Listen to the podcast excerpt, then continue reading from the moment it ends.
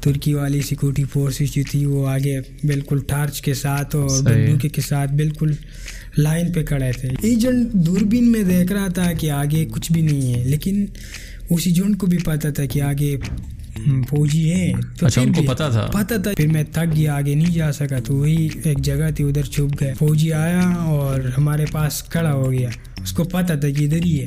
صحیح۔ تو اس نے اپنا سانس ٹھیک کر لیا اور پھر ہمیں پکڑ لیا کہ اٹھو۔ میں جب نیچے آ گیا ترکی کی زمین پر تو اذان ہو رہے تھے اس ٹائم۔ جس طرح پاکستان میں دسمبر ہوتا ہے جنوری ہوتا ہے اتنی سردی ادھر جون جولائی میں ہوتی ہے ہماری۔ چاروں طرف پولیس اسی طرح گڑی تھی جس طرح بڑی دہشت گرد کو پکڑا ہے اس نے تو ترکی والا ایران والا جب نکل آتے تو وہ پھر آپ کو ایران نہیں چھوڑتے وہ۔ کہتے ہیں کہ آپ ترکی اور ترکی۔ والے کہتے ہیں کہ آپ ایران جو پچاس ڈالر میں خریدتے پھر وہ دوسرے کو سو میں بیچتے پھر اسی طرح آگے میں تقریباً سات جگہ بیچ چکا تھا آپ پیسے نہیں دے رہے تو میں آپ سے پہلے کان کاٹوں گا پھر ہاتھ کاٹ لوں گا، پھر پار پیر کاٹ لوں گا اور پھر مار دوں گا۔ تو ادھر سے میں گاڑی کی دروازہ کھول لیا اور بھاگ دو دن میں نے ایک صحرا میں گزاری تھی۔ اس دو دن میں میں نے نالیوں کی پانی پی تھی کھانا میں نے دو دن میں نہیں کھایا، پتے کا